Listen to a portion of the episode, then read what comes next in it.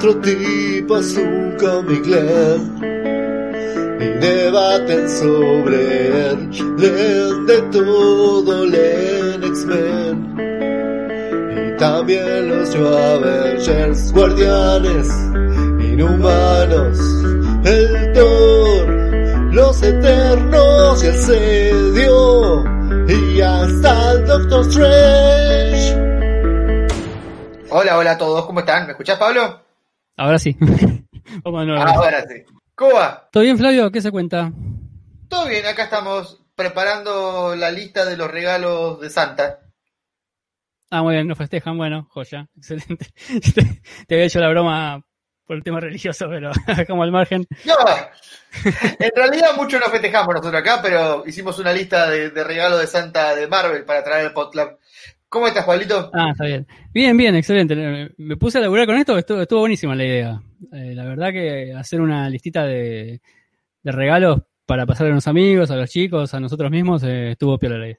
Me gustó. Bueno, le contamos a todos que este es el PodClub, el club virtual de lectura de cómics de Marvel, del podcast cinematográfico de Marvel, que a su vez pertenece al universo de la podcastfera de Radio de Babel. Eh, y dijimos, tuvimos una idea con Pablo de hacer una lista de regalos para Navidad, ya que estamos muy cerca de la fecha, de qué cómics para regalar. Entonces, eh, estuvimos pensando un par de días, planeando un par de días, así que bueno, Pablo trajo su lista, yo traje mi lista y vamos a, a ver qué nos gustaría regalar o que nos regalen. Antes que nada, ¿cómo, cómo compramos los regalos, Pablo? Eh, no entendí. ¿Cómo, cómo lo compramos? No entendí. Me. Claro, con el apoyo de patreon.com barra Marvel Podcast promociones. cafecito- cafecito.app barra Marvel Podcast. Eh, así nuestros sueños de regalar cómics de Marvel que hoy por hoy están muy caros, la verdad que está aproximadamente cada, cada grapa, o sea, cada revistita está en 4 dólares, los- aumentaron el precio Marvel. Mirá Estamos hablando, ladrones. Estamos hablando Bueno, de unos es la, la cagada de nuestro cambio, ¿no? Claro, a nosotros nos mata, pero igual, a ver, podés pensar, si, si vos a tu sueldo lo trasladás a Estados Unidos, ponele y cobras en dólares. Me, Eh, me muero de pobre. pero cuatro o cinco cómics por mes no te podés comprar, es un montón de guita. Bueno, hay por- ir a un evento. No, no, no. Eh, hay quejas de todas partes, porque bueno, subieron un poco el precio de los cómics de Marvel, eh, de 3.50 promedio que estaban, se fueron a 4, y hay algunos que se fueron a 6. Tomos grandes, como los últimos que salieron de mm, X of Sword, que eran tomos de 60 páginas, se fueron a 6 dólares. Sí. Pero bueno, Sí, sí, Ya está. tenían al público atrapado, eran los últimos números, y obviamente la gente los compró igual. Ya te vas a presento. cuando, cuando haga, ¿cómo es? Cuando haga, te diga la- el regalo que quiero para mí, lo que me, quiero que me regalen para Navidad, lo que cuesta ese cómic, no tenés una idea. Bueno, cuando- no nos presentamos. de lista, Yo eh, soy. Yo soy Flavio Olmoscant y me está acompañando mi compañero Pablo Ors. Eh, nuestros otros dos miembros del podcast mm, llamaron falta hoy, ¿eh? Le ponemos falta. Bomba de humo hicieron y como buenos ninjas de la mano y se borraron. Si llega alguno, bueno, le pondremos media falta, pero falta. No, realmente estaban complicados, eso fue el problema. Sí, sí, sí, estamos, estamos boludeándolos un poco, sabemos que estaban con cosas y no, no se podían sumar a este PodClub. Pero bueno, eh, todo esto que se llama PodClub surgió de un hermoso grupo de Telegram, t.me barra Marvel Podcast. Ahí nos conocimos con Pablo, ahí lo conocimos a Lucas y a Leo, y ahí surgió esta hermosa idea de ampliar lo que es el podcast cinematográfico de Marvel a lo que son los cómics y todo lo, lo relacionado con la Casa de las Ideas. Así que bueno, yo creo que algo más para presentar, Pablo. Eh, no, por ahora no. Tema de remeras, Entonces- no sé. Ah, bueno, también, que es una muy buena ahora- idea. Es una muy buena idea para regalar eh, tiendafriki.radiodebabel.com o www.radiodebabel.com barra tiendafriki. Eh, las mejores remeras friki, nerds y de lo que se le ocurra de, obviamente, Marvel, Star Wars, The Walking Dead y muchos diseños más exclusivos y de una calidad impresionante. Yo doy fe. Yo me, me autorregalé un par de remeras, así que doy fe de la calidad de este producto. Me quedo tranquilo Eh. porque compré dos la semana pasada y tienen que estar llegando ya. Bueno, Pablito, cuando vengan, eh, tenemos que hacer eh, una foto a la distancia, porque sepan, esto es un podcast, lo puede estar escuchando una persona dentro de 50 años. Sí, seguimos en aislamiento social preventivo y obligatorio porque la pandemia del COVID-19 no termina, y no solo que no termina, sino que surgió un nuevo virus, una nueva mutación en Londres y en cualquier momento nos encierra a todos de nuevo. Así que sí, eh, saldremos una foto con la remera del podcast a la distancia, Pablito. Sí, bueno, ahora tengo puesta la, la que me compré cuando estaba eh, la Deria Store. Tengo la de. Ah. que dice. eh, ¿Cómo es que se llama? Que el Capitán América dice, viste, en, en Endgame, en la batalla de nuestras vidas. Sí, sí, sí. Tengo, ese, tengo ese modelo. de los amigos de la Adveria Store, que bueno, que creo que la pandemia lo llevó puesto y cerraron el negocio. Sí, sí, además tenían problemas con el fisco, ¿no? Muy turbio todo. tuvieron, que bajar la persiana. ¿Vos Ahora están reabriendo de forma online. ¿Vos decís que los socios de la Adveria Store están presos? ¿Presos o prófugos? No sé, una de dos. Bueno, sin más presentación, porque esto se hizo muy largo, abrimos la puerta del club de lectura y te invito a pasar, Pablito, y empezamos Vamos. a charlar de cómics. Adelante.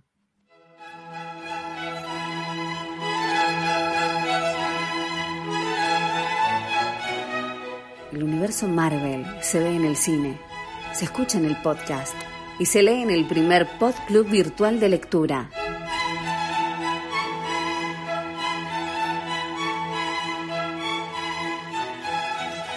Porque sabemos que una viñeta dice más que mil palabras.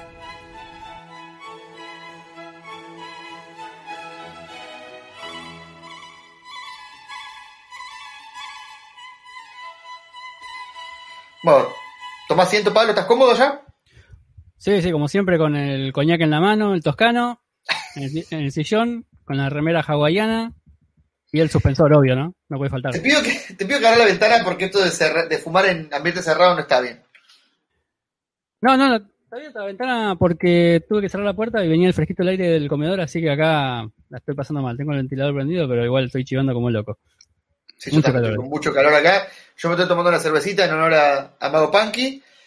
Eh, bueno. Opa, ¿a quién nombramos recién? ¿Mago Punky? Y apareció. Y se hace presente. Es como Candyman. Lo, lo acabamos de nombrar. ¿Cómo estás, Lucas? Bienvenidos al Club de Bienvenido. Lectura. Te pido una, por favor, préstame tu carnet del Club de Lectura porque me parece que está vencido. Porque hace tanto tiempo que no venís por acá que me parece Yo que soy- está vencido. Yo soy el miembro número 2. Ni lo vino a Sí. renovar. Carnet 0002. Claro, claro. Eh, ¿Cómo están? ¿Todo bien? Bien, ¿vos qué andas haciendo? Eh, siendo padre. Siendo padre. eh, y nada, acá, por ahí está el pequeño. Y nada, viendo qué vamos a comer, en pocas palabras. ¿Ustedes qué, qué onda? Me dijeron de que me meta si quería, si estaba el pedo, y bueno. Bien, estamos charlando de la lista de los regalos de Santa, porque bueno, obviamente que Santa existe, ¿verdad? Sí, obvio, Bien, obvio, obvio. Eh, entonces otra hicimos... nuestro- nuestro- menos mal que existe porque nuestro sueldo no alcanzaría para nada. No, no, no, si dependiera de nosotros estamos fritos. Estamos al horno. Hicimos una pequeña selección de tópicos eh, en que le regalaríamos, por ejemplo, a un niño para que empiece a leer... La puede tirar Lucas, ¿no? Ahora que, que se queda un ratito. Dale, Eh, sí, a ver, contanos, Lucas, ¿cuáles son los, los tópicos, te acordás? ¿Los tópicos de qué? ¿De qué me estás hablando, Flavio? De los regalos para Navidad. Y el- la bicicleta, el triciclo, la muñeca inflable y el pack de Y el cerveza. cajón, y el, ca- eso, el cajón de birra, iba a decir. Eso es lo que pide todo niño. O está- vos estás diciendo de alguien que recién se inicia, digamos, en los cómics. Claro, bueno, la idea era esta. Vamos a hablar de cuatro temas principales. Eh, ¿Qué cómic le regalarías a un niño para que empiece a leer cómics, y particularmente de Marvel? ¿Qué le regalarías a un joven o un adulto que lea cómics, pero que no lea cómics de Marvel, que lea cómics de DC, de Valiant, de la compañía que sea, de Image? Eh, ¿Qué cómic te gustaría que te regalen? ¿Y qué cómic de Marvel le regalarías a un enemigo? O sea, eh, algo que digas, toma, comente esto. Eso estuvo bueno. Así que bueno, estuvimos charlando y te, te cedo el honor, Pablito, de empezar. ¿Qué le regalarías a un niño para que empiece a leer cómics y particularmente de Marvel? Yo decía, va, si quería que, que Lucas tire así un par de, de títulos porque si, se va a quedar un ratito, no sé, vos te vas a quedar hasta el final, Lucas, ¿no? Eh, y hasta cuando el, el hambre de mi hijo lo, lo, lo diga. Que ya está abriendo la heladera y está trayendo jugo, no sé si lo llegan a ver. no, no, no. Está allá en el fondo, ahí está viniendo con una botella de jugo. ¿Qué querés jugo? En cualquier momento, sí. ese niño se cocina solo. Ojalá, Sí, ojalá. sí, No, te en cualquier momento me, trae, me, me trae- me va, me va el chino a comprar la birra. Bueno, arranco si quieren o los, los Dale, arranca. Por favor, por favor. Bueno, vamos. Bueno, ¿qué cómic le regalarías a un niño que nunca leyó Marvel? Por mi parte, elegí un grupo de chicos que Flavio lo leyó, me consta, y no sé si Lucas lo habrá leído, que a mí, la verdad, me pareció muy, muy divertido, muy fresco, que son Los Campeones, el volumen 2. El que ¡Uh, salió, sí! el que salió en el, vol- en el año 2016, porque en el 75 salió, salieron los campeones, que es el volumen 1, que está conformado por Ángel, Ghost Rider, Hércules, Viuda Negra es la líder. Así que ese el tomo 1 no, el 2. Bueno, y eh, los campeones están formados por Miss Marvel, que es Kamala Khan, por Hulk, Amadeus Cho, Viv, que es la hija de Visión, Cíclope, que es un cíclope adolescente que lo trajeron de- del pasado para que sea un, nuevo cíclope, porque el, cíclope original que conocemos de X-Men se volvió villano. Eh, está también Nova, está Spider-Man, eh, Miles Morales y aparece Gwenpool más adelante. Eh, los autores de este, de, esta, de este tomo, el 2 y el 3, eh, son Mark White, Humberto Ramos y lo voy a nombrar a este porque es un fetiche mío que me, que me encanta, Víctor Olazaba, es un entintador de la hostia. Bueno, yo empiezo con la reseña y me interrumpen cuando quieren y hacen, meten comentarios, preguntas, etcétera. Eh, este es un cómic que elegí porque me parece muy divertido que un chico lo lea. Tiene. Eh, Mark Waid lo escribe.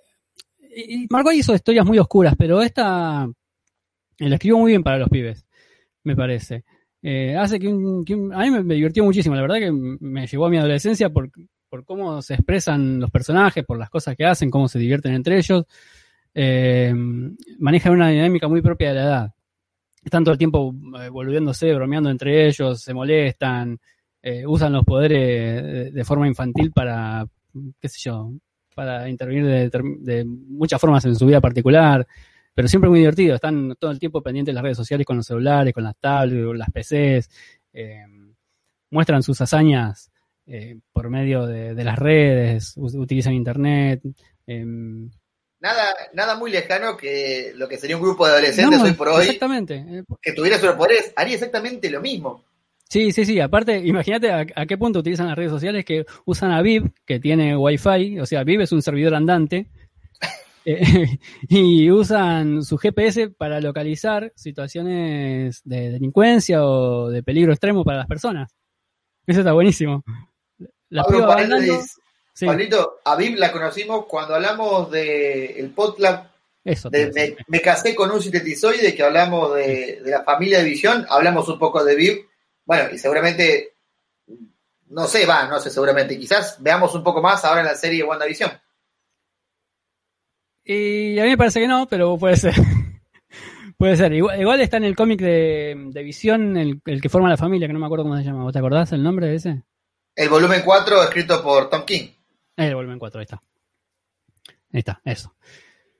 Eh, otra- una cosa que me gustó mucho de este cómic eh, es que tiene un grupo de superhéroes. que, Bueno, eso que dije antes, es muy juvenil, le da mucha frescura al universo Marvel. Y que a pesar de ser adolescentes, si vos te pones a pensar, si los trasladás a la adultez, pueden ser un grupo de Avengers de primera línea.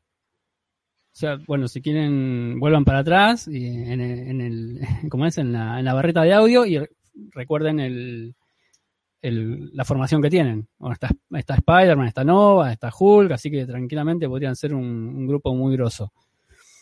Después, eh, me gustó mucho que los personajes planteen cosas como ser un modelo nuevo de superhéroes. No sé, ¿vos te acordás de esa parte, Flavio Lucas? ¿Se acuerdan de eso?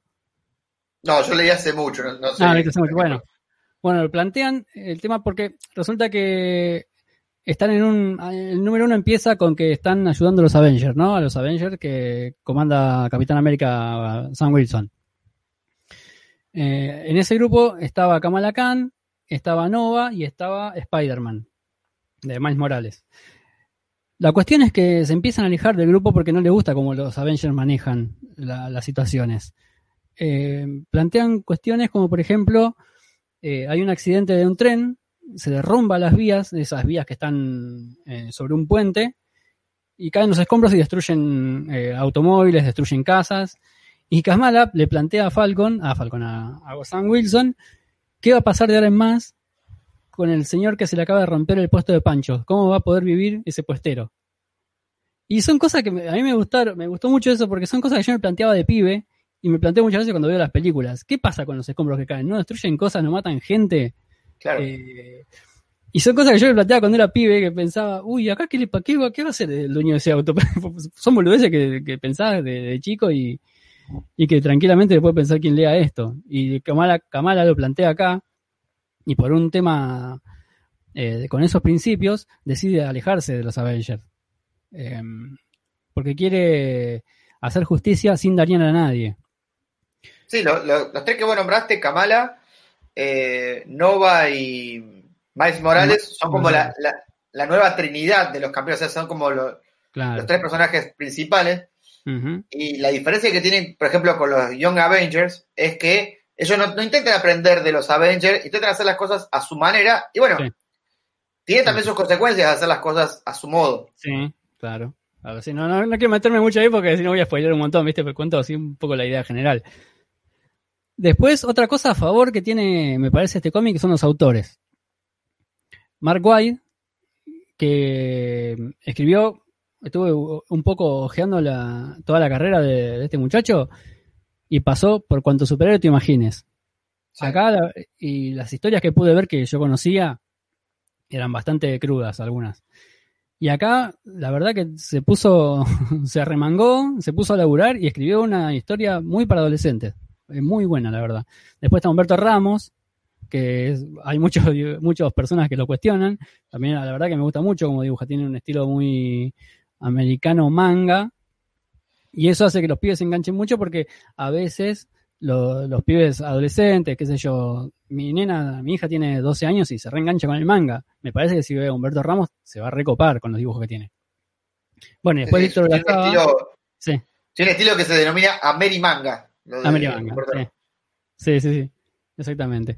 Y después, bueno, está el entintador que a mí me gusta mucho, que se llama Víctor Blazaba, que es, bueno, es un entintador que es muy bueno. Lo que pasa que acá en este cómic eh, no se puede lucir mucho, porque es una historia eh, muy luminosa, está todo el tiempo, no, no tenés eh, esos, esos, esos negros de la oscuridad, de la sombra, y eso es muy luminosa, tiene mucho color, así que acá no alcanza a, lucirse, a demostrar todo lo capo que es, pero síganlo en las redes sociales que es un maestro. Este, a ver si tengo algo más. Ah, sí, una cosa más es lo que generan los campeones en la gente. ¿Por qué? Porque empiezan a publicar sus cosas en las redes sociales, síganos, todo, y se empieza a viralizar, se empieza a hacer muy grande todo, y la gente empieza a poner el logo de los campeones en todo lo bueno que les genera la sociedad. Por ejemplo, qué sé yo, hay un curso, yo digo esto pasó en el número 5 o 6, no me acuerdo. Hay un curso de defensa personal para chicos de la calle, están todos, el profesor, hay banderas con el logo de los campeones.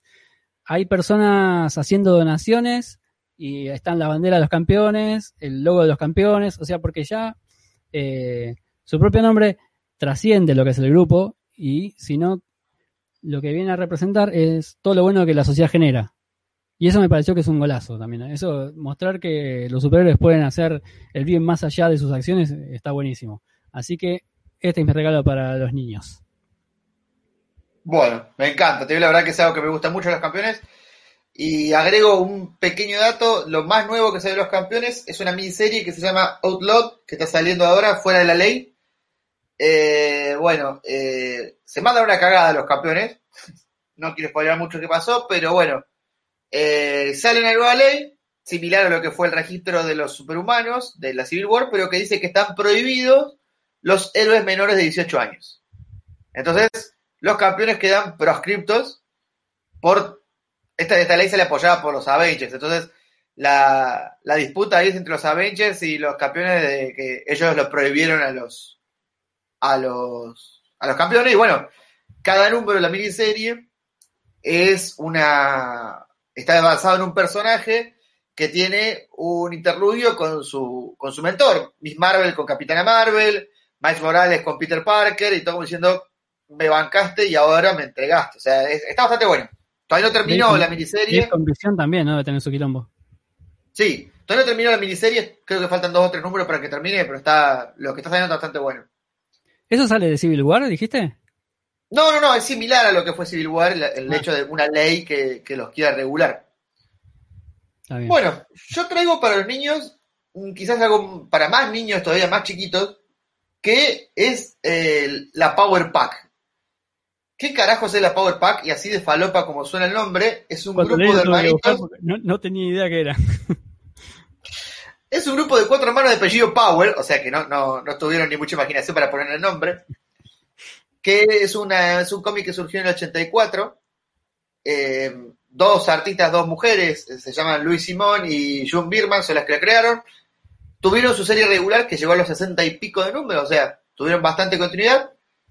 Y la continuidad termina de los de, lo- de la Power Pack posterior a lo que fue la matanza mutante.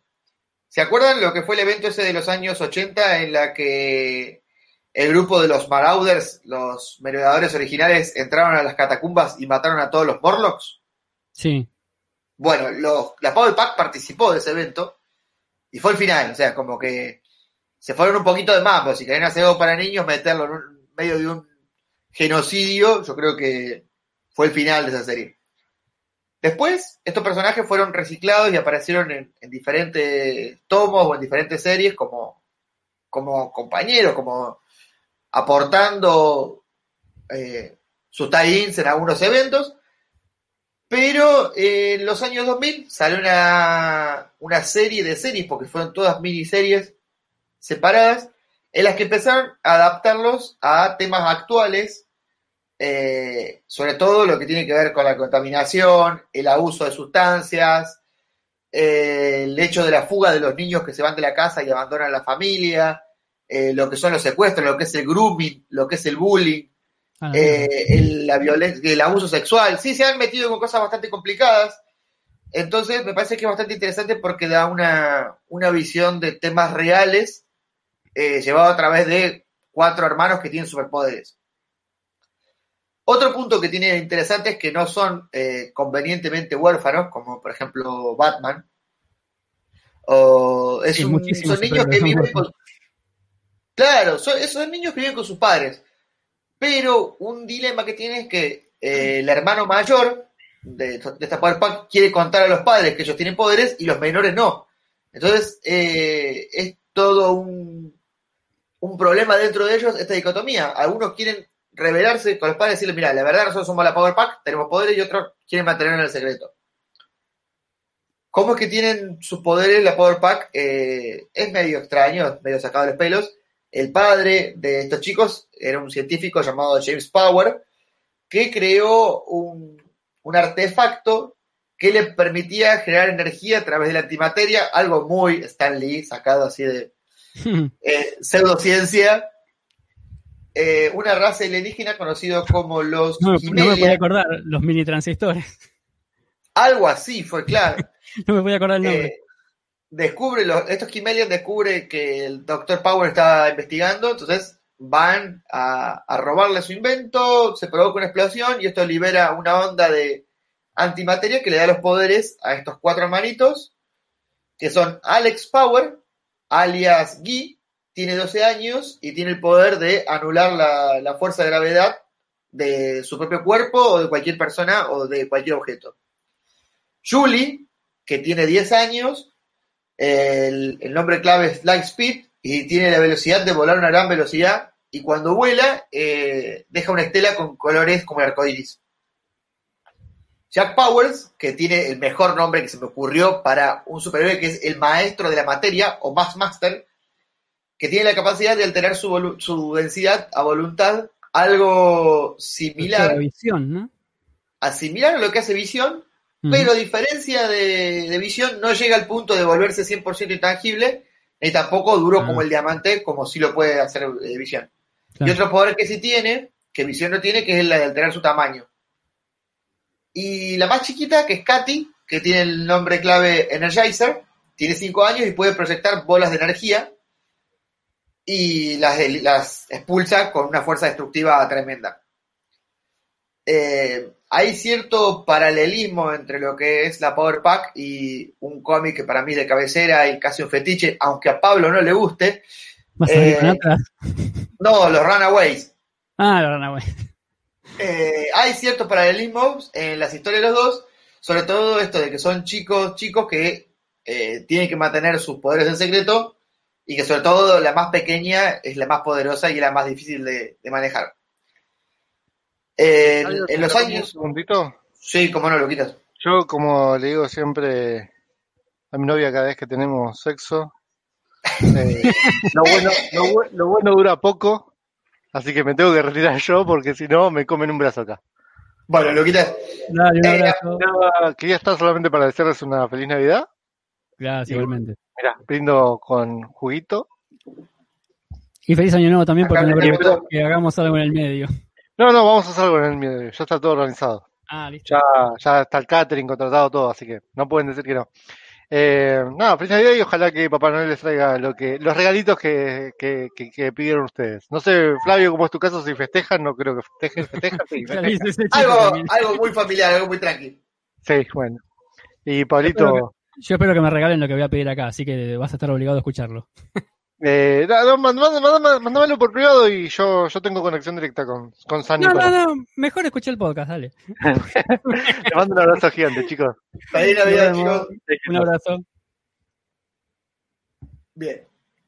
Eh, bueno, lo que quería contar es que la Power Pack tuvo a partir del año 2000 una, una vinculación con los Fantastic Four, sobre todo por eh, los guionistas, y pusieron a la Power Pack en el grupo de lo que se conoció como la Fundación Futura, que era este grupo de niños superdotados eh, bajo la, la tutela de Reed Richards, y entre ellos, obviamente, Franklin Richard y Valeria Richard, que son los hijos de, Sue y de, y Reed. Eh, bueno, y ahí tuvieron una vinculación, sobre todo con eh, Franklin, y formaron parte, en una época, Franklin formó parte también de la Power Pack. Un dato de, de color de, de estos, Dieron, estos dieron, un personajes. salto de, dieron un salto de calidad ahí, eh, con, con Franklin y. Claro, fue la forma de fue la forma de, de revitalizarlos y de ponerlos de nuevo en la primera plana. Claro. Tuvieron también eh, no solamente una miniserie con, con Fantastic Four, sino también con Thor, con Wolverine, con Spider-Man. Y mm, en el año 2008 surge este número que es el, el que yo, yo aconsejo regalar a un niño, que es un- una miniserie de seis números, que se llama Power Pack Día 1. Es de marzo del 2008, escrito por Fred Valente y el, el dibujante es un dibujante, creo que es de Arabia o de Medio Oriente, se llama Guriguru. No lo conozco, la verdad. El dibujo es muy, muy, como estoy diciendo, muy amerimanga, muy el estilo manga, ojos gigantes, Sí, mucho, mucho efecto. Y bueno, y esta saga también sirvió para volverlos a encauzar dentro del universo 616, ya que en un momento dijeron que todas las historias de la Power Pack pasaban en un universo paralelo. No se bueno, hacer cargo, ¿no? Nadie quería agarrar esa brasa caliente, pero la verdad es que está muy, muy linda esta serie de los Power Pack día 1. Si bien cuenta muy brevemente el origen de ellos, te cuenta cómo es eh, un día siendo un superhéroe que a la noche papá y mamá lo llevan a la cama a dormir. Eh, es bastante interesante. El último dato que traigo es que uno de los personajes, Julie, eh, tuvo una aparición en Runaways, en el volumen 2, siendo ya más grande, adolescente, siendo compañera de habitación de, de uno de los miembros de Runaways y tuvo una relación lésbica con otro de los personajes. Así que le- cuando crecieron le dieron un, una seriedad y otro perfil distinto que el que tienen en el cómic de cuando eran chicos. Mira cómo no. Está polémico, ¿no? Polémico el destino que le dieron, no por el hecho de que la hayan hecho de mierda, sino que Claro, claro, agarraron no, un no, no. personaje Por ahí agarró un personaje cualquiera, la verdad, ahí un personaje nuevo. Creo que lo eligen más que todo porque este personaje de los Runaways estaba en búsqueda de, de su identidad como superhéroe. Entonces, nada mejor que eh, alguien que ya estuvo en ese papel, siendo una superhéroe y que conoce de qué se trata. Claro, claro, sí. Carolina, no me sabía el nombre. Eh, Yo la verdad tampoco Runaway, que no me acuerdo ni quién están. Es, Carolina la novia, la que es una extraterrestre, y que también tiene la particularidad que cuando vuela deja una estela de colores, así que bueno, era muy vistoso esa, esa etapa de, de los Runaways, aparte de la, la, guionista que lo agarró en esa época Runaways, que se llama Rainbow Rowell, es una mujer activista de la comunidad LGBTI, y la verdad que lo, hizo bastante bien en la etapa, no, no cayó en, en cosas vulgares, no cayó en nada que, o también lo recomiendo siempre Runaways, es de mis cómics favoritos. Eh, no cayó en nada ni rebuscado, ni tampoco polémico, sino que lo tomó con total naturalidad, como tiene que ser tomado, y lo llevó el cómic de ah, manera espectacular. Ah, también lo, lo manejaron bien entonces. Uh, tipo, sí, sí, sí. tipo el tema de, de, mm, de Hulk y Wiccan, una cosa así. Sí, lo único malo es que, bueno, esto es un poco spoiler. Eh, siempre Carolina tuvo una relación con eh, Nico, otra de las miembros de Runaway, pero nunca habían concretado su, su romance hasta que vuelve Carolina a incorporarse a Runaway con, de novia de Julie y bueno, ahí se despiertan los celos de Nico y termina dejándola a Julie para irse con Nico. Así que pobre Julie de los Power Pack que la, la dijeron, eh, como dicen los Simpsons, bienvenida a Botadero, población tú, así le dijeron. Nacido para segundiar. Exactamente. Bueno, Pablito, dejemos a la Power Pack eh, de lado vamos al, siguiente regalo que tenemos en la lista.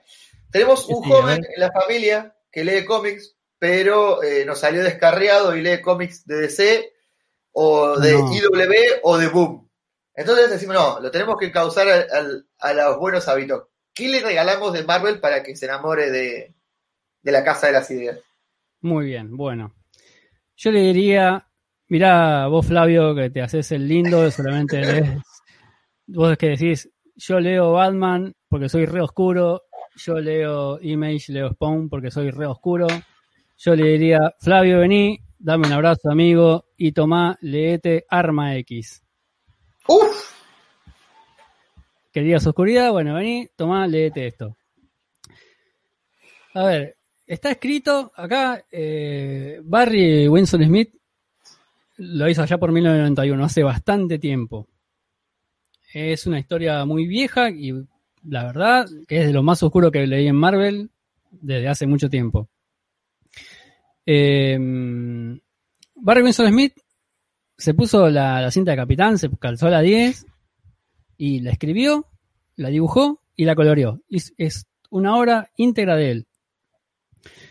Es la historia de uno de, los personajes, para quien no la conozca, es uno de los personajes más queridos que, tuvo un pasado y una vida más dolorosa, me parece, que entre el universo Marvel, que es una de la historia de Wolverine, una de las historias de Wolverine.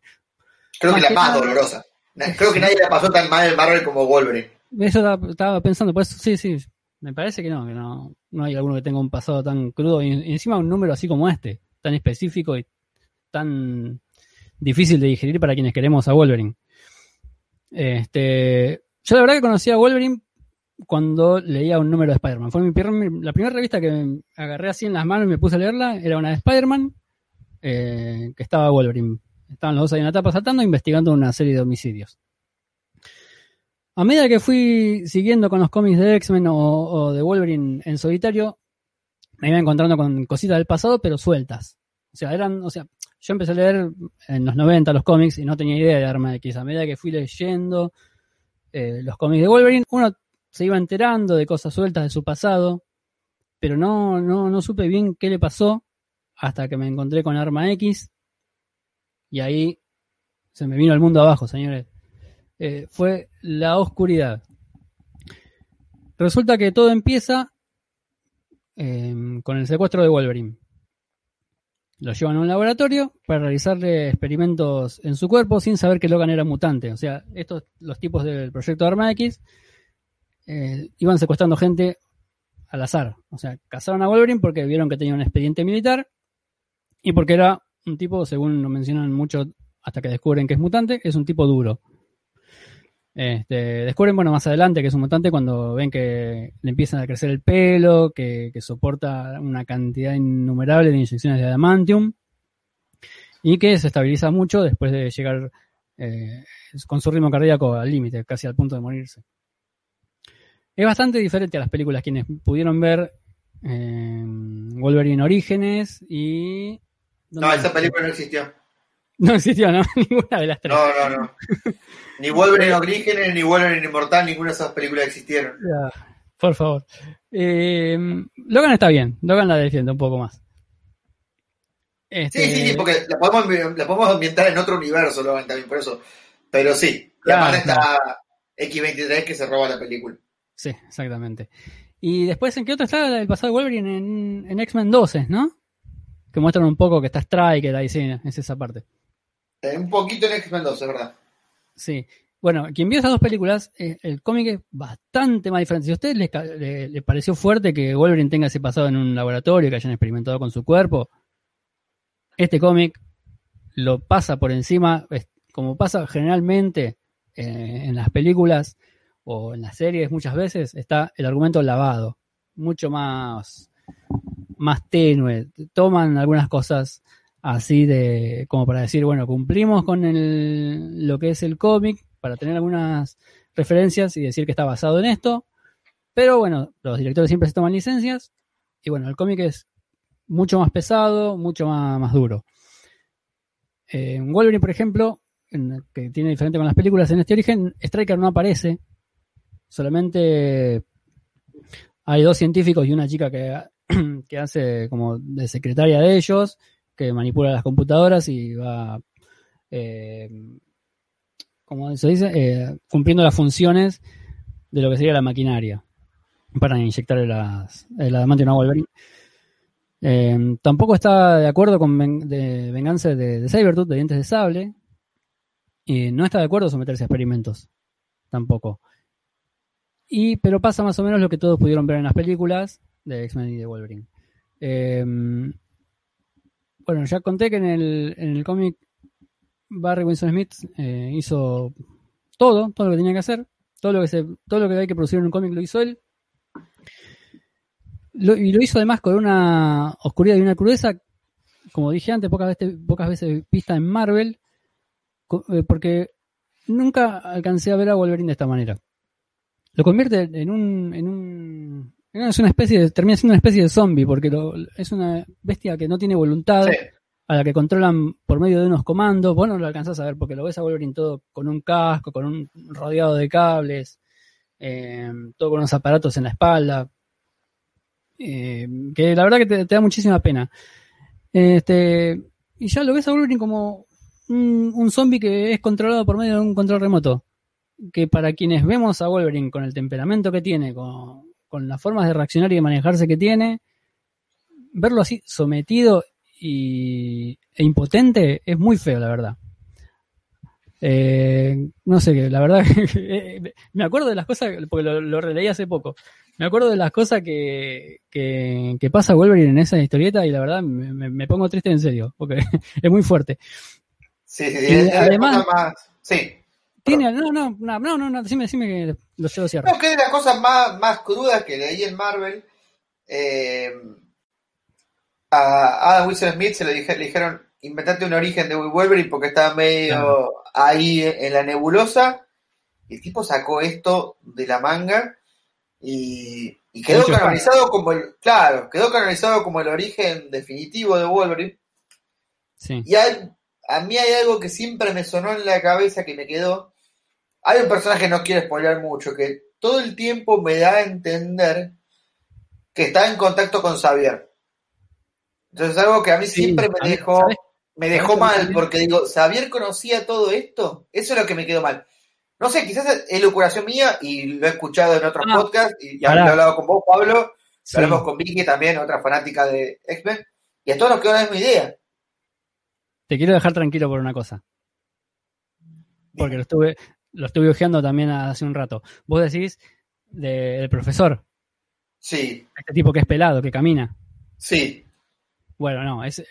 Puedo decir con el que él se comunica. sí. Bueno, no, quédate tranquilo porque eso lo estuve hojeando recién para, para refrescar la memoria.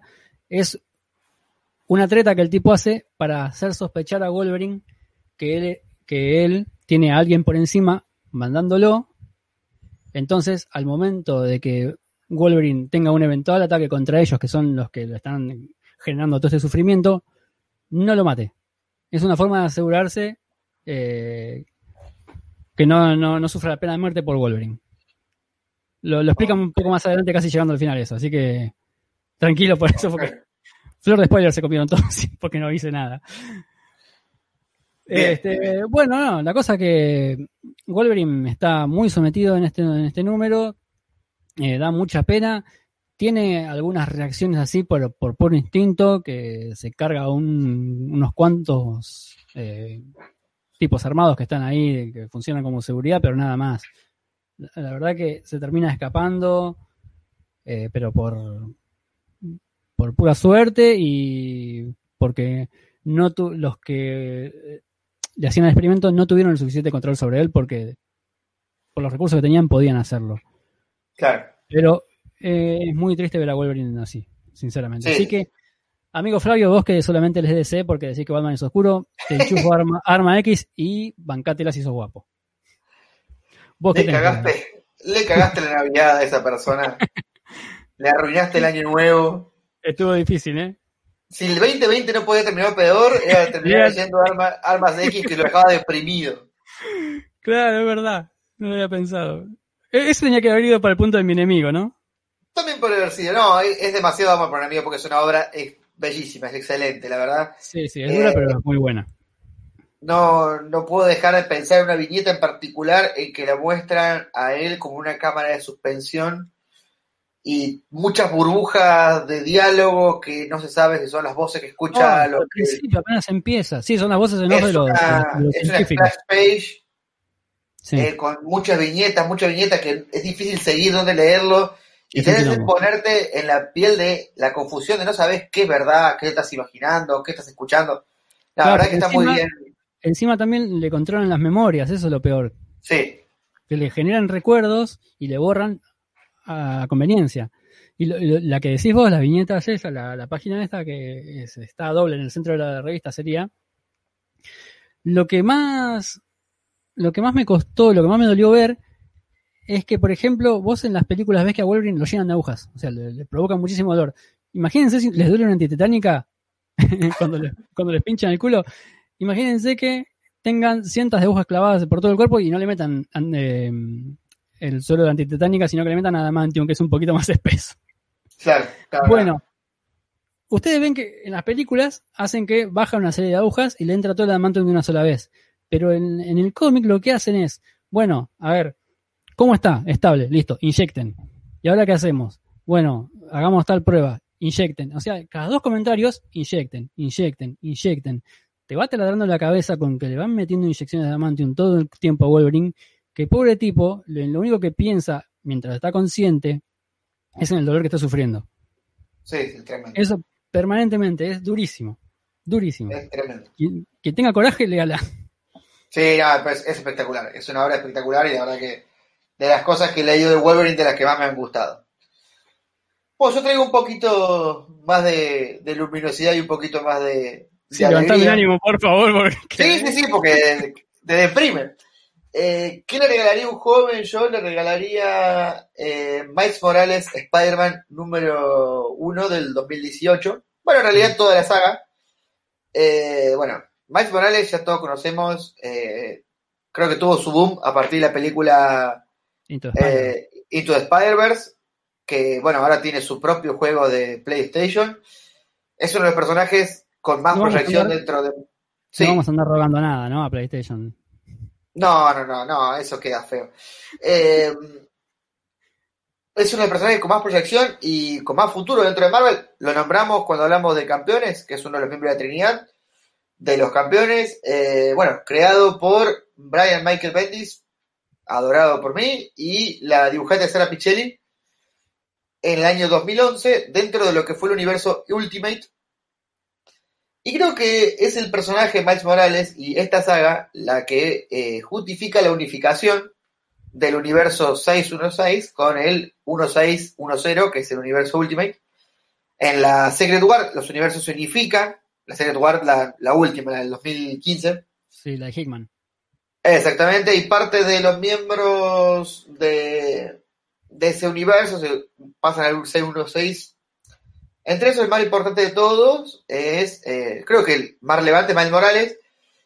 Esta saga, que se llama Miles Morales, dos puntos, Spider-Man, o sea, claramente es, ahora soy Spider-Man. Eh, ya pasó lo de la picadura, ya pasó lo de su origen, ya pasó la etapa de de que Peter Parker es su mentor, aunque lo sigue siendo como una especie de consultor, eh, nos trae muy a lo que estuvimos hablando fuera de este podcast de Amazing Spider-Man, Pablo. Sí. Pero ambientado en esta época. Nos traen a Miles Morales en un colegio siendo un chico latino, con todos esos problemas que, que puede traer, con racismo, con segregación dentro de un colegio. Claro, todos los problemas que tenía Peter Parker, sumale que es latino. Claro, exactamente, latino y de color. Y eh, él ya sabe lo que significa convertirse en superhéroe, lo que Peter Parker no lo sabía.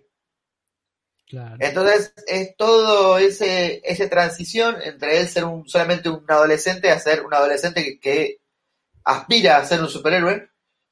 Y la verdad que eh, está muy bueno, creo que el dibujo de Javier Garrón, que es un dibujante español, le dio la fisonomía, la fisonomía definitiva de Miles Morales siendo adolescente o, o un joven adulto. Eh, el guion está a cargo de Saladin Ahmed, no lo conozco, pero la verdad que me gustó bastante esta historia. Y tiene un gran enfrentamiento, más allá de un par de villanos nuevos que surgen, que es la revelación de que su tío, Aaron Davis, es en realidad Prowler, el merodeador. Como lo vimos en la película, Claro. esa revelación que para él es destructiva, ya que Aaron Davis era su, su modelo a seguir, era, era su figura... Era- Era el tío copado. Era el tío copado, exactamente. No era su figura eh, paterna, porque su padre tiene, mucha relevancia y mucha importancia, aunque en esta saga nos muestran que él, eh, como todo adolescente, quiere separarse un poco de sus padres. Y bueno, y otro gran enfrentamiento es contra Snatcher, que es un villano muy peligroso que eh, utiliza una técnica de lavado mental y lleva a muchos adolescentes y niños a una situación límite, algunos mueren y él entre esos varios de sus amigos, entonces él trata de detener a, esta, a este tipo Snatcher. Así que me parece bastante interesante para dárselo una, a un joven, ya que se va a sentir muy identificado. Y bueno, es algo bastante actual, es algo bastante relevante y que cualquiera que no conozca a Marvel va a decir, ah, este lo conozco. Sí, no, y aparte es otra versión de Spider-Man, que Spider-Man es uno de los, de los más populares del mundo, así que es una nueva versión, es una actualización de lo que sería ese superhéroe. Va, va bastante bien para alguien que no conozca Marvel. Claro, ¿quién no soñó alguna vez con ser Spider-Man? Todo el mundo. Yo me he dado golpes tirándome por la escalera de mi casa. pibe. Sí, porque Bueno, Pablo. tenía una escalera, una tapia más o menos de un metro y medio, y yo dije, me voy a tirar de la escalera y voy a saltar esa tapia, como Spider-Man. Y el boludo se terminaba dando la cabeza contra la tapia, ¿no? No, no alcanzaba a saltar. Claro, te faltaban la- los lanzarredes. Ya voy a escuchar y leer en el grupo de Telegram que muchos van a decir que soy así por el golpe que me di o porque tomé la bandina de chico. Otra de las anécdotas de la infancia de Pablo. Eh, la parte antivacuna. sí, vamos a hacer una pequeña pausa, le dejamos una recomendación eh, y volvemos dentro de poquito con la segunda parte de la lista de los regalos. Próximamente en Radio de Babel. Graba primero. Graba fuerte. Graba sin piedad. My student tells me you've been harassed at school. Ya llega Yeah. Mostly online. No Mercy. Pussies. El podcast que faltaba Losers, I see nerds. makes you feel like a virgin just looking at you. sobre Cobra Kai. Muy pronto en tu reproductor de podcast favorito.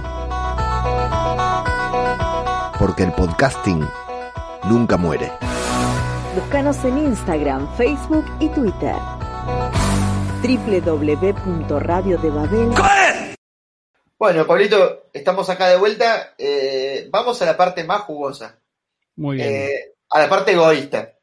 A la parte egoísta, dale. A la ¿Qué parte te hija de puta. gustaría? Sí. Sí, sí, sí, acá pensemos solamente, eh, cada uno piensa en sí mismo.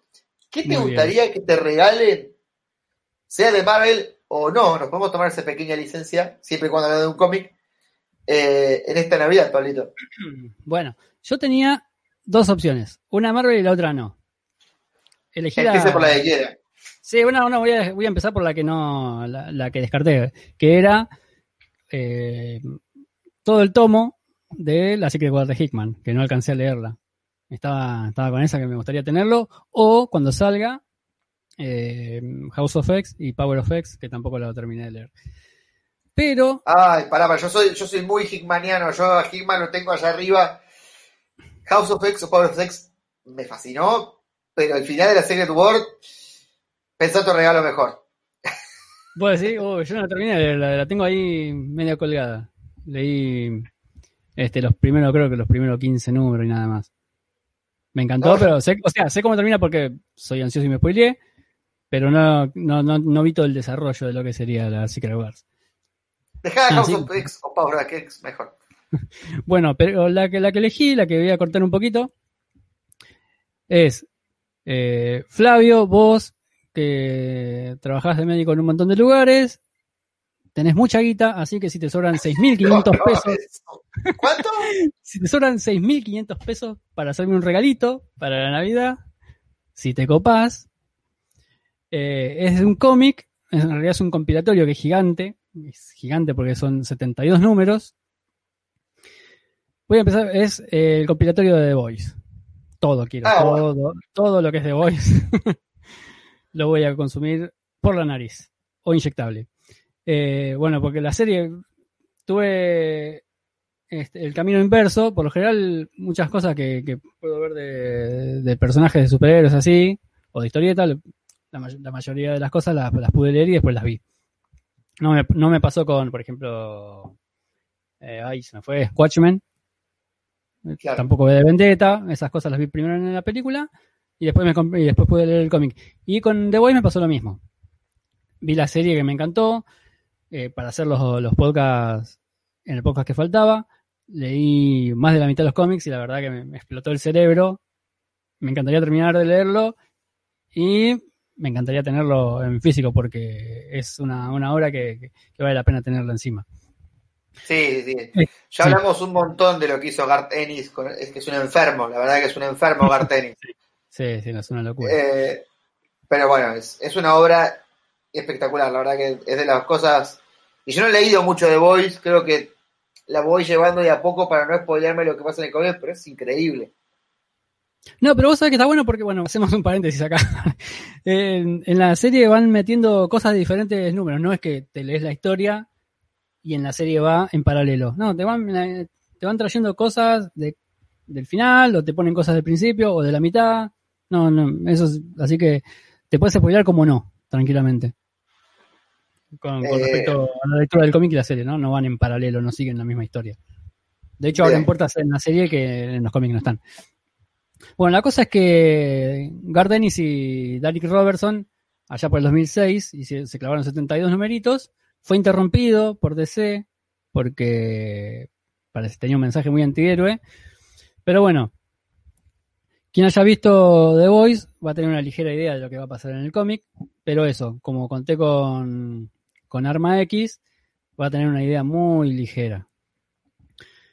Eh, bueno, para los que no lo leyeron, les cuento que es un grupo de personas que trabajan para la CIA, pero con algunos recursos y unos métodos que rondan en los límites de la ley, digamos. Eh, su principal fu- función es, eh, a ver, combatir y desenmascarar a los superhéroes, que está ahí por todo el mundo, hay un montón de, superhéroes. Algunos funcionan como grupo, otros no, otros andan haciendo su vida. El líder de The Voice, eh, William Butcher, Después tiene un grupo de colabora- colaboradores, que son Hughie Campbell, el favorito de Flavio Frenchi, la hembra, que por suerte en la serie ya le pusieron nombre, se llama Kimiko, y leche materna.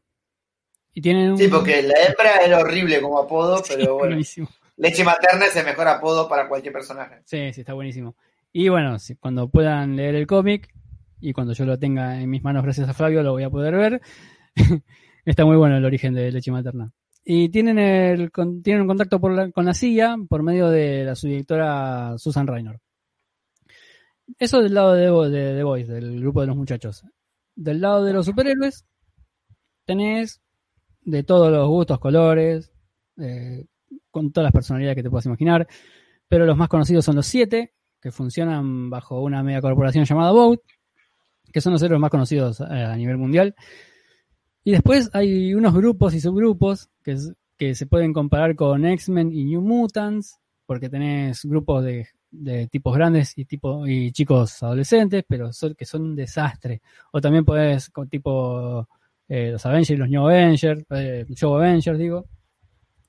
Pero son un desastre. Lo que, las, cosas, las peores cosas que vos te puedas imaginar que puede llegar a ser un adolescente, lo hacen en The Voice. Si no viste The Voice, no leíste The Voice, vas a creer que hasta acá es una historia de espionaje, traiciones, peleas, todo eso lo, lo tiene, pero el problema es todo lo demás que está alrededor, que es lo más bajo que podemos encontrar, me parece, eh, y conocer como sociedad. No sé, a vos, Flavio, que- todo esto, ¿no? Bastante turbio. Es una locura todo, o sea, Es un delirio. es- o sea, vos estás leyendo y no podés creer que, que metan eso en un cómic. Porque tenés. claro, es- va mucho más allá de lo que te puedas imaginar que puede meter en un cómic y más todavía, es tremendo. Es Sí, brutal no, no. todo.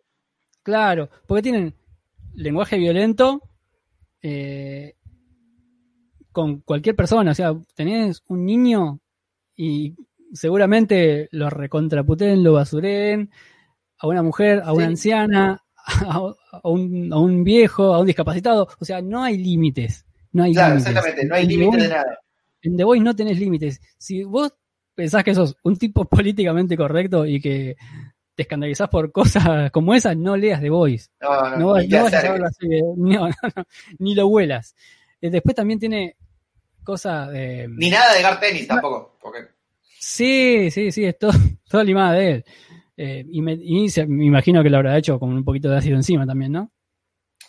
la etapa de Punisher de Garth Ennis en Marvel Max es, eh, no sé cuántos litros de tinta roja gastaron, porque Acá no hay tanto de eso, pero lo que hay es, es gore, gore, gore. ¿eh?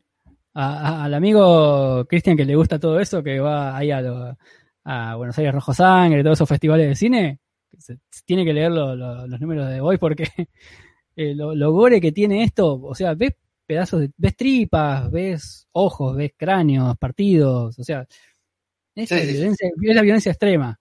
sí, No, y no, es no tienen, totalmente, y no tienen reparos, y no tienen reparos con hacer eh, masacres. Y las es masacres totalmente son- explícito. Sí, sí, sí, es explícito, exactamente. Después otra cosa que me gusta que tiene, bueno, es las parodias a los superhéroes. Sí, Las parodias es de lo mejor que metió Dargenis en esto. Porque lo contan. lo- eh, vos tenés, vos tenés, conocés eh, a los superhéroes, qué sé yo, tienen sus problemas, la mayoría. Pero acá lo cuenta de una manera tan retorcida todo y grotesca además, porque llega al borde de lo grotesco, que, está buenísimo. Te terminás cagando de risa de las historias de los superhéroes, por más eh, turbias que sean. Después, bueno, la sexualidad, obscena desmedida, en, en casi todas las historias que puedas encontrar. Todo esto está metido en arcos argumentales que, como dijimos, son de lo más delirante. Y bueno, qué sé yo, que- no sé, tenés algo más para decir de hoy porque ya se me acaban las, No, las no. Es una locura. Sí, Y eso que no alcancé a terminarlo, no pude terminarlo todo. Sin embargo, Gaby, que lo leyó todo, me estuvo tirando algunas cositas que la verdad que me dan muchas ganas de, de poder terminarlo y que me lo regalen. Así que quien tenga seis lucas y media, sea generoso y hágame un regalito de los buenos. Y que quiera saber un poco más del cómic de The Voice, en el feed de Radio Babel, el podcast que faltaba, eh, tenemos todo un cómic, todo un podcast dedicado al cómic, posterior a la, a la proyección de la temporada 1 de la serie. Y bueno, hemos hecho bastante referencia también en lo que hemos hablado de la segunda temporada. Así que bueno, ahí tienen también para seguir escuchando sobre la, la locura que carga en su cabeza Garth Ennis. A ver, vos, Eh, ¿qué? ¿Qué, qué querés? ¿Qué te gusta? A ver. Bueno, lo mío ¿Qué- también es un poquito gore y se acerca a lo que es Garth Ennis y Gareth Erickson, pero es un poquito sangriento. Eh, esto lo leí hace poco, la verdad, en digital y me encantaría tenerlo en formato físico porque la verdad que es una cosa maravillosa desde el punto de vista de dibujo. ¿Es de Marvel? Y es de Marvel, es de Marvel. Y estoy hablando de la saga de Thor y el carnicero de los dioses. Bueno. Thor. No la leí, pero no la leí, pero lo vi en, un- en varias listas de recomendados. Sí, bueno, eh, entre el año 2012 y 2019, la franquicia de Thor, bueno, no la franquicia en realidad, la- los cómics de Thor estuvieron a cargo de uno de mis escritores favoritos, que Aaron. Eh, hizo una obra excelente de Thor, creo que de un personaje que se, se encasillaba muy fácil en ser un dios vikingo, hizo algo totalmente humano y totalmente plástico y maleable, lo llevó por un montón de caminos, hizo cosas espectaculares con, con Thor y su obra cumbre es esto, es eh, Thor y el carnicero de los dioses, que es del año 2012. Acá tenemos a Thor que se enfrenta a un ser llamado Gor, que es un ser de otro planeta, un alienígena. ¿Quién es este famoso Gor?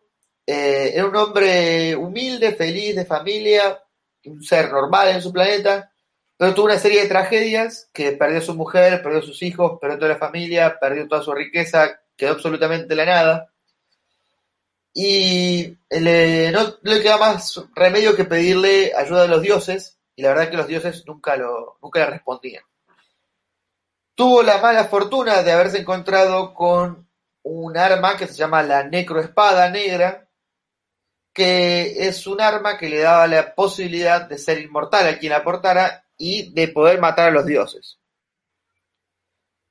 Fortuitamente se encontró con dos dioses griegos que eran peleándose por una riña, eh, borrachos peleándose por una chica y dijo, esta es la mía para probar la espada y los mató a los dos. ¿Quién Y así empezó a matar a los dioses. Dionisio y algún otro, seguro. Seguro, no, de verdad no recuerdo quién, quién era, pero fija. bueno. Así empezó a matar a los dioses de todas las religiones, de todos los planetas, iba haciendo una masacre. Entonces, eh, Thor recibe la, la visita de este, de este lo logra, logra escapar, pero bueno, decide eh, pedir la ayuda a Heimdall y comunicarse con su Thor del futuro y su Thor del pasado para que lo ayuden, ya que eh, no podía enfrentarse al, a la necroespada con un solo Mjolnir. Entonces, eh, Gore viaja a la Edad Media a tratar de matar al Thor joven. O sea, tenemos una serie de viajes en el tiempo. Lo importante es que Gore termina enfrentándose a un Thor joven de la Edad Media, al Thor adulto y un Thor viejo. Eh, y termina construyendo lo que se llama la bomba de los dioses, un arma que iba a matar a todos los dioses. Eh, no quiero contar mucho más porque la verdad que es, es una obra excelente, es bellísimo, es muy reflexivo, te hace pensar mucho en lo que está, lo que le pasa a Gore, uno cuando tiene una, una mala racha o tiene una serie de tragedias lo piensa diciendo, ¿dónde están los dioses? ¿A quién le pido ayuda? Porque la verdad que le estoy rezando y no me ayudan. Y esta saga eh, sirvió para lo que sigue después, ya que Gore planta la semilla de la duda en la cabeza de Thor, de decir, no todos los dioses son buenos, ni todos los dioses son benevolentes. Y esto le permitió, a- en un enfrentamiento que tiene Thor como regente de Asgard contra Shield, que ahí Fury venga y le diga, no todos los dioses son dignos, al oído. Eso provocó, ¿cómo? No, no, que digo, qué buena, qué buena esa idea, digo. Eso provocó que Thor no se sienta digno y no pueda volver a levantar el Mjolnir. Eso se ve en la Ah, saga de, Sí. eso se ve en la saga del pecado original de 2014. Después también la saga de Thor Indigno. Y la saga de Thor Indigno desemboca en la saga de eh, Jane Foster, eh, la poderosa Thor. O sea que estamos hablando de que cosas muy importantes, eventos muy importantes de lo que es la historia de Thor se desembocaron de esta lucha de Thor contra Gore. Así que bueno, nada, cualquiera que le guste la historia de Thor eh, o cualquier eh, saga de Marvel, esto es altamente recomendable, es muy bueno, es muy interesante, está dibujado de manera excelente y es para reflexionar mucho. Y como último título- dato, sí, Sí, no, dale, dale, termina, termina y después te tiro una. no, como último dato de color es que actualmente está saliendo la saga en Marvel de eh, Null, el rey de los simbiontes. Y contaron que la espada, esta, la necroespada negra, fue creada por Null, quien fue eh, a su vez el creador también de Venom y de Carnage, entre otros un montón de simbiontes. Y bueno, esto también está vinculado ya que previo a que Jason Aaron eh, empezar a escribir la historia de Thor, ya que es un, es un round bastante largo, estamos hablando de siete años, que es poco habitual que un solo escritor escriba siete años el mismo personaje, ya que Jason Aaron y Danny Cates, que es el que está escribiendo actualmente esta saga, son muy amigos y, colaboraron mucho tiempo. Eh, Danny Cates fue también uno de los que le dio más origen a Venom. Entonces, eh, esta espada, la necroespada, que fue, apareció en el año 2012, se vincula con el evento actual de Marvel eh, más nuevo, escrito por Danny Cates, que habla mucho de los simbiontes y todo este origen bastante turbio y oscuro. ¿Sabes que Yo por el título hubiera pensado que Thor era el que se iba a encargar de hacer pelota a los dioses. No sé, se me vino a la cabeza. Y vos sabés que. Es lo que. Sí, Sí, es lo que te da a pensar, ya que dice Thor, el carnicero de los dioses, y dice, bueno, ¿es Thor? No. claro. Sí, sí, yo pensaba por eso. Igual me gustó mucho más el- el- el- después cómo lo desarrollaste vos, que me pareció que está bastante bueno. Eh, la idea de esa de los dioses no son todos buenos, no siempre te van a dar pelota. Así que si te sentís desamparado no es personal. Y, Claro. y otra cosa, y, y sabes que cuando me dijiste que el villano este Gore es con G, ¿no? Sí, Ah, está bien, porque me sonaba a Bor con B, que Bor es el padre de Odín. Yo dije, ah, bueno, se la va a ver, no, no, no, este es otro. se, la- se la va a ver negra si tiene que pelearse contra un grosso de estos.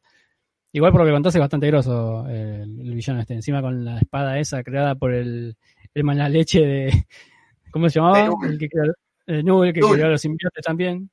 Eh, bueno, es poderoso teniendo la espada, sin la espada es débil, pero bueno, la espada la, la supuso. Claro, por lo que bastante contaste es un tipo normal, por ahí un alienígena que, qué sé yo, puede llegar a tener algún que otra habilidad, pero bueno, con la espada ya sabemos que cualquiera se puede volver un, un tipo peligroso. Claro. Eh, así que bueno, me encantaría me regalen esto, ya que cuando leí me, me encantó esta obra y me encantaría tenerla en físico.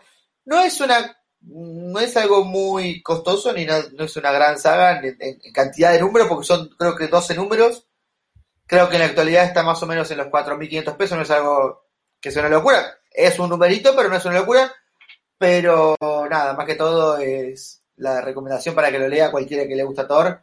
Y sobre todo cualquiera que eh, tenga ganas de ver la película Thor Love and Thunder, ya que me parece que Gore va a ser el villano de esa película. Y vamos a conocer bastante del origen de Jane Foster Thor. Ah, mira, está bueno, está bueno, está bueno. Lo voy a leer, lo voy a leer entonces. Bueno, Pablito, eh, Sí, estuvimos sí. hablando de muchas cosas interesantes, de qué recomendamos, de cosas que a todos nuestros seres, claro, a todos nuestros seres queridos le encantaríamos que lean. Vamos al, al lado oscuro de la fuerza. Eh, ¿Qué le regalarías de Marvel a tu enemigo? Es decir, toma, lee esto y comete este bodrio y, y te disfruto mirando, sufriendo, leyendo estas páginas. Y riéndome en tu cara, Claro. porquería. Bueno, vos sabés que tuve varios para regalar. Varias personas y varios cómics. varios enemigos Claro. y varios, varios regalos y varios destinatarios. Pensé, pero solamente para que tenga una, una experiencia de, de- de pasarla mal, Civil War. Pero no, dije, bueno, por- y porque la pasas mal leyendo Civil War. Está, bueni- está bueno, está bueno ver eh, todo lo- eh, el evento, pero la pasás, Sí, la terminás pasando mal. Si punto, te, sí. te comprometes con los personajes, la pasás mal. Eh, porque ves que sufren de los dos lados muchísimo. Te Pero quiero después- como a Goliat, decirle. Claro. Eh, pero después dije, no, voy a hacer mala leche, que la pase mal, que se aburra leyendo. O sea, porque Civil War después, dentro de todo, o sea, tiene un, un argumento muy bueno, tiene sus contradicciones adentro, pero dije, pero la voy a disfrutar, porque está bueno, están buenos los dibujos, el guion está bueno, es, es intrincado. Bueno, quiero que se aburra, y que se aburra mucho. Así que dije, ¿qué, ¿qué historia me acuerdo que leí que haya sido una cagada? Bueno, hubo una que leí allá por los 90 que, que, que ahorré guita para poder comprármela, que en esa época me salió, creo que eran 8 o 10 números, solamente 32 pesos. Ah, bueno. Es una historia, es una, sí, una cángara. Sin embargo, Eran tuve que 32 juntar guita, dólares, Pablito. Claro, eran 32 dólares, exactamente. ¿Sabés que no me fijé cuánto estaba ahora? Porque no me interesó. Porque no, se la pienso regalar. Este, pero sin embargo, bueno, a ver, a ver a quién, estoy pensando a ver a quién se la puedo regalar, pero la cosa es que es una historia de Spider-Man, es una historia de Spider-Man, que son 8 o 10 numeritos que, mira, no noté nada de tan pedorra que es, voy a decir como me lo acuerdo, porque, o sea, es tan mala que la terminé para saber cómo termina, pero en el medio, cuando, encima a los 12, 14 años, la fui dejando dos o tres veces porque me aburría. Imagínate que, viste que vos por lo general cuando sos pibe te gusta algo, después lo volvés a ver y a veces, muchas veces la mayoría, te terminas decepcionando. Me ha, pasado con Dragon Ball que de pibe decía, uh, esto es un flash, qué sé yo, lo, lo- empecé a ver más de grande y dije, la concha, mirá lo que me estoy morfando. Bueno, Sí. Esto ni siquiera, no alcanzó a, gustarme de pibe y después lo volví a leer y no me gustó tampoco. Así que le regalaría a alguien que me cae muy mal Maximum Carnage de Spider-Man. Oh, ¿Lo leíste? sí, sí, sí, es, un, es bastante denso. Es denso y no pasa nada. A ver, mirá, yo me anoté lo siguiente acá, para, para el resumen. O sea, ni siquiera me hice un punteo, me puse Maximum Carnage del año 1993, autor Tom DeFalco y Mark Bagley. Lo único que puedo llegar a rescatar, sinceramente, es el dibujo de Mark Bagley, porque la rompe toda. Es un capo, Mark Bagley. Porque Mario Bradley es un Pero dibujante de la hostia, pero Sí. todo lo que leí de Pero Falco me pareció bastante pesadito. Yo por suerte leí eso solo, no me acuerdo de haber leído otra cosa de Falco. Eh, la cosa que, bueno, la historia es la siguiente. Es lo más lineal que te puedas encontrar en tu vida. Uy, le pegué al micrófono. Eh, es un cómic donde Carnage se escapa del loquero Ravencroft y se empieza a juntar con un grupo de villanos. Se arma un grupito, una banda, eh, y empieza a matar gente empieza a matar y a robar. Listo, se acabó. Eso es todo lo que hace Carnage. Eso es todo lo importante. Eso es todo lo que hace Carnage. O sea, vos decís, siempre se dice, y me parece que en parte es, bastante cierto, que al, héroe vos lo construís mucho en parte a su villano. Bueno, esta historia no va ni para atrás ni para adelante. Es una caca. Y, y empiezan a matar, y lo único que tiene que hacer Spider-Man es detenerlo. En- Y entonces, para detener a un grupo de villanos, se forma un grupo de superhéroes, y bueno, a detenerlos. Y listo, y se acabó. lo único que puede haber un poquito que le da una vuelta de tuerca es el tema Venom. Que Venom se termina poniendo en una situación que no sabe si hacer mierda a Spider-Man o hacer mierda a Carnage, porque le tiene mucha bronca a los dos. Y listo. Lo que pasa en el medio, la verdad, es una cagada. Ni siquiera, me, o sea, me gustó tan poco Maximum Carnage que ni siquiera me puse a hacer una review para poder comentarlo acá. y no me anoté nada. Lo, lo voy tirando de acuerdo a lo que me acuerdo. Bueno, es eh, Máximo Carnage eh, marcó el fin de, de Venom por mucho tiempo, o de los simbiontes en realidad, hasta que se lo volvieron a dar a Danny Cates, del que estuvimos hablando recién. Ah, mirá, y ¿tan- Danny Cates hizo- y sí, sí, sí, bastante tiempo estuvo fuera de no tuvieron, no tuvo serie propia, Venom y Carnage esta es del, esta es del 93, es, después es cuando retomó. 2000 y pico, 2007, 2008 recién ahí arrancó de nuevo Danny Cates Ah, lo y bueno, sí, bueno, Danny Cates lo llevó bastante más arriba a Venom, sobre todo a Venom más que los simbiontes, Sí, lo que porque Carnage, desembocó hasta en la película de Venom. Carnage es un loquito que se ríe como un idiota, nada más. ¿no? La verdad, no. Sí, sí, sí, o no. sea, lo que tengo leído de Carnage, no sé si lo habrán desarrollado un poco más en la actualidad, pero nunca me gustó Carnage.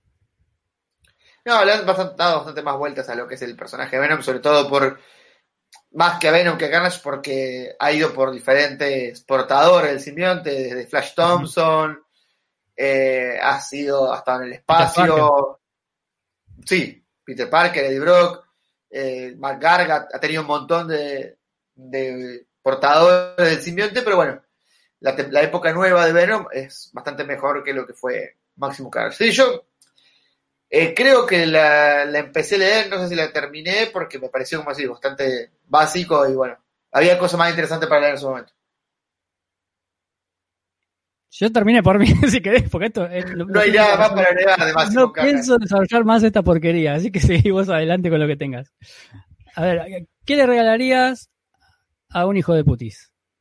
Eh, Jeff Loeb, el creador y director por mucho tiempo de Marvel TV, que nos trajo la serie de Agent of Shield, creo que es por lo único que eh, no lo mandaría al decimocuarto pozo del infierno. Eh, Josh Love no, fue- estuvo, ¿no estuvo como productor en Daredevil también? Sí, como productor asociado, en realidad no sé si fue productor No. directo. Ah, ah estuvo bien, claro. Eh, también, también nos trajo a los inhumanos en la serie Inhumans, que fue un desastre, que Ay, Dios. fue- sí. no había por dónde mirarlo. Bueno, ya sabemos quién es Jeff Loeb, que bueno, que por suerte Marvel Studios absorbió a Marvel TV, entonces las series estarán bajo la tutela de nuestro querido Kevin Feige. Eh, se juntó con otro personaje bastante nefasto llamado Rob Liefeld. No, ¿por Eh, un gran dibujante, no voy a negar que es un gran dibujante. No es un gran dibujante, es un ladrón. Es un gran dibujante para los 80, los 90. Él siguió con su estilo y se autoplagió de una cantidad de veces tremenda porque tenía cuatro o cinco personajes que eran eh, Cable, Deadpool y no sé qué más, y los replicó de todas las maneras idénticas, no solo en Marvel, sino Ahora para en esta Image. Mayor X, que es igual una mezcla entre los dos. Mayor X que es Cable con casco, es la mezcla entre... y con la ropa de Deadpool. Mayor X es la mezcla entre Mandalorian y Cable. Eh, bueno, este personaje Rod Liefeld, que seguramente quien conozca el cómic lo debe reconocer, sobre todo en particular quien no conozca, que googlee Rob Liefeld, Capitán América, su dibujo con ese tórax ex- exuberante que parece que no tuviera que tórax, un chaleco de bombas puesto en el pecho, una cosa monstruosa. Eh, bueno, en el año 96 a Rob Liefeld le encargan eh, dibujar la siguiente saga y ser el, el quien, direc- quien fue el director de Capitán América dentro de un, grupo de series que se llamaba Héroes Renacidos. Entonces, eh, Rob Liefeld fue y lo buscó a Jim Lee, aspiró bastante alto y Jim Lee le metió una patada en el orto, le dijo, yo no voy a escribir esto. Buscó a Chuck Dixon, que no lo conozco, pero también le dijo que no. Jim Lee en esa época ya estaba en Image, ya se había ido. No. Estaba ahí a punto de irse, después se me Ah. yendo. Eh, le fue a buscar Mark Wade, de quien estuvimos hablando hace un rato. También Claro. le dijo que no. Y terminó aceptando Jeff Loeb. Eh, en una entrevista que le hicieron a Robert Liefeld un par de, de semanas antes que salga, dijo que era la obra más controversial de Capitán América, que iba a ser un cambio de paradigma en el personaje. Más o menos Que- para que tengan una idea, imagínense que, qué sé yo, yo soy hincha de boca. Va. eh, no me sale el nombre del técnico, la puta madre. Va ruso. Miguel Ángel Ruz, sí. Va ruso y le dice a- al presidente de Boca: Mira, de nueve quiero que me traigas a Cavani. No, está muy caro. Bueno, no se puede Cavani. Tráeme a, eh, qué sé yo, a Ibrahimovic. No, más caro todavía. No puedes ni a, ni a Ibrahimovic ni a Cavani. Bueno, tráeme a Fabiani. Eso fue lo que pasó con. Algo así fue, fue descartándose que alguien le iba a decir que sí. Bueno, eh, una venta de humo hizo Rob Liefeld diciendo que era una nueva historia de, de Capitán América desde su inicio eh, hasta la actualidad, que iba a cambiar toda la historia Capitán América y básicamente lo único que hizo el cambio, más que ese dibujo monstruoso que hizo, fue cambiarle la A del casco por poner un águila. Eh, yo tengo guardado en algún lugar un tomo, un tomo no, una grapa de esa serie que la compré porque me acuerdo la tapa de Capitán América con el águila, con el Helicarrier atrás, y una cagada. Eh, pequeña voy a hacer una pequeña resumen de la historia porque es una porquería. Sí, sí, no hay que, no hay bueno que es que decidirlo Steve mucho Rogers para tuvo- re- poder regalarlo a los enemigos. Sí, sí, sí, para que los amigos, los, los amigos no lo lean, pero los enemigos sí. Claro. Steve Rogers tiene un grado de amnesia importantísimo. Él vive en los años 90 como si fuera una familia normal. eh, ignora de que estuvo eh, en la Segunda Guerra Mundial, ignora que estuvo congelado. Me parece que lo tenía. Eh. Sí, al mismo tiempo nos cuentan una historia de una chica que se llama Ricky Barnes y que le dicen Bucky. O sea, es poco Sí. original todo. Sí, sí, es ese. Que, bueno, dale, dale, sí, después de... Sí, que es comparable al final de Capitán América 1. Claro, había un partido neonazi llamado. World Nazi Party que quería gobernar Estados Unidos y el mundo. Entonces Nick Fury va y, y busca a Capitán América y activa como su memoria perdida y vuelve a ser el Capitán América, eh, apoyado obviamente por eh, Shield y Nick Fury, esta chica Ricky Barnes, que era Bucky, eh, Abraham Wilson, eh, que no era Sam Wilson, era Abraham Wilson, Era que Bucky era un mujer, piloto. ¿no? Era Bucky mujer, Abraham No Wilson era un piloto de aviones. ¡Qué chorro, por Dios!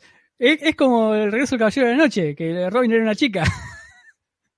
Sí, no, no, es un desastre todo. Y lo- la familia Y- de robots, es eso, ¿no? Exactamente, y bueno, y lo que lo Sí, termina convenciendo es que le dicen que, que toda su familia eran androides, que todo era una mentira. Y dijo, bueno, está bien, a ver, pasame, pasame el traje de Capitán América con un águila en la frente. Y fue tan criticado lo del águila en la frente que estamos hablando de, un- de una saga de 12 números. El número 6 ya volvió a tener la A en la frente. Y nadie se preguntó por qué. Pero bueno, sí, la obra es muy básica. eh, al final nos revelan que quien estaba detrás de todo este Nazi World Party era Cráneo Rojo. Oh, oh, vaya sorpresa. Sí. Nada, una mierda. La verdad que Sí, sí, sí, no, quiero, no quiero comentar más nada porque es una porquería. La verdad que de chico, o sea, vos lo ves y los dibujos de Liefeld te impactan porque tienen muchísima expresividad. Pero después de grande lo empezás a ver y si tenés conocimiento de dibujo, ya no te va a dejar de gustar, lo vas a odiar. Y después encima te enterás que chorea, no viñetas, ni, ni personajes, nada. Chorea páginas enteras de cómics. Sí. Es, es- la verdad yo lo aborrezco a ese chavo. No, Eh, tener decís que- conocimiento de dibujo. Es tener Sí. fácil, es conocer personas. No hay personas que tengan ese cuerpo. Claro, exactamente. Sí, sí, no, es imposible. No, y encima fana, no, no tiene códigos ese chabón, la verdad. Después, si quieren, en el grupo de Telegram, eh, quienes quieran, les voy a pasar captura de pantalla, o simplemente pongan en el buscador Rob Liefeld ladrón, o, Sí, hemos o- y te, van a hablado aparecer mucho, las páginas, te van a hacer una comparativa de las páginas que se choreó de cómics de hace 10, 15, 20 años atrás. Y las hizo calcadas, ¿eh? No es que le cambió un poquito la, la composición como para decir hay cosas distintas. No, idénticas las choreó. Sí, hemos hablado también aparte de una- de un cómic que escribió él y lo dibujó él. Y eran todos sus mismos personajes, pero con otros nombres distintos, no muy distintos. Eh, no, es un ladrón. Y encima lo peor de todo es que Rob Liefeld se ofendió mucho con Fox y con Disney porque eh, no lo invitaron como equipo creativo de Deadpool. Convengamos que Rob Liefeld fue uno de los creadores de Deadpool, seamos sinceros, esa la tenemos que... Pero hay que reconocérsela. Hay que reconocérsela. Yo toda la vida prefiero el, el Deadpool de las películas y no del cómic. Eh, Sí. Sí, sí, Pero bueno. se enojó porque ni Marvel, ni Disney, ni Fox lo invitó como equipo creativo de las películas de Deadpool. Y no, chabón, si, si es un desastre lo que haces. ¿Qué más te van a invitar? Habrán leído el cómic de Capitán América. Para tomar la Claro. decisión.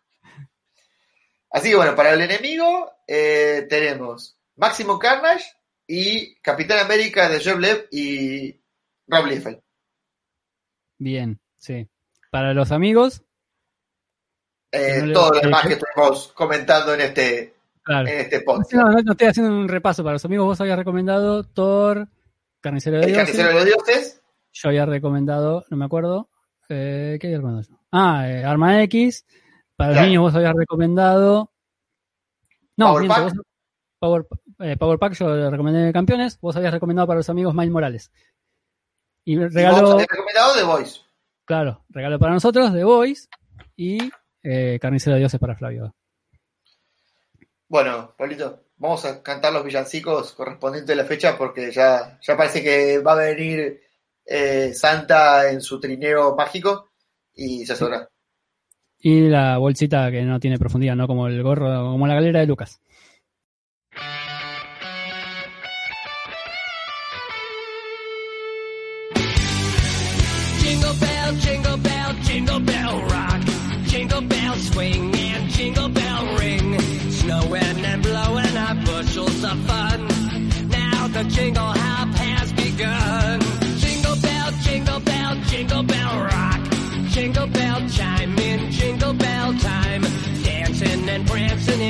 In Jingle Bell Square. In the frosty air.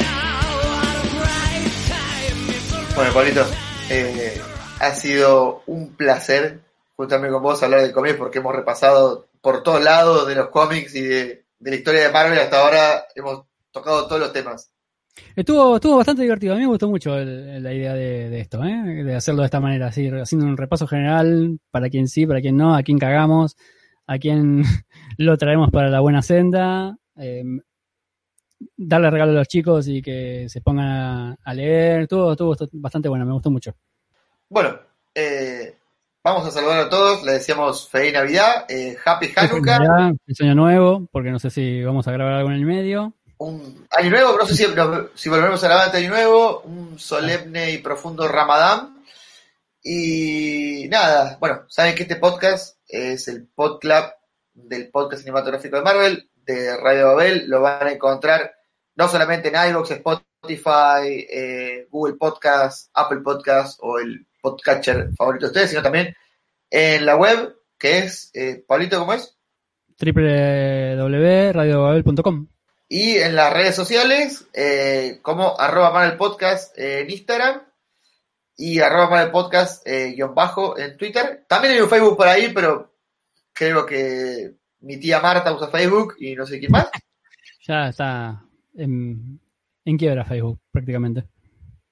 Así que bueno, eh, aprovecho la oportunidad, Pablito, para desearte felices fiestas, feliz año nuevo, eh, que el 2021 sea mejor que, que este calamitoso 2020 para vos y para tu familia y nada, y obviamente para todos nuestros oyentes. Sí, sí, igualmente. Igualmente para vos y para toda la gente que nos escuche y que nos vaya a regalar los cómics que pedimos. Y bueno, ojalá que el 2021 nos encuentre en cuarentena, pero sin virus.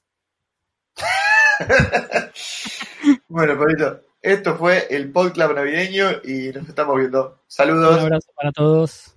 Ellos no se callan, te cuenta la trama, saben una banda y largos se explayan. Son Patreon.com barra Marvel Podcast. mejor que tú leas y que todo fluya. Ellos no se callan, te cuentan la trama, saben una banda y largos se explayan. Son cuatro los pibes. Búscanos en Instagram, Facebook y Twitter. www.radiodebabel.com Para Radio de Babel, ajeno al tiempo, agente Olmos Khan, Pablo Ous, Mago Punky, Marvel Podcast, en todo lado, podcast de lectura.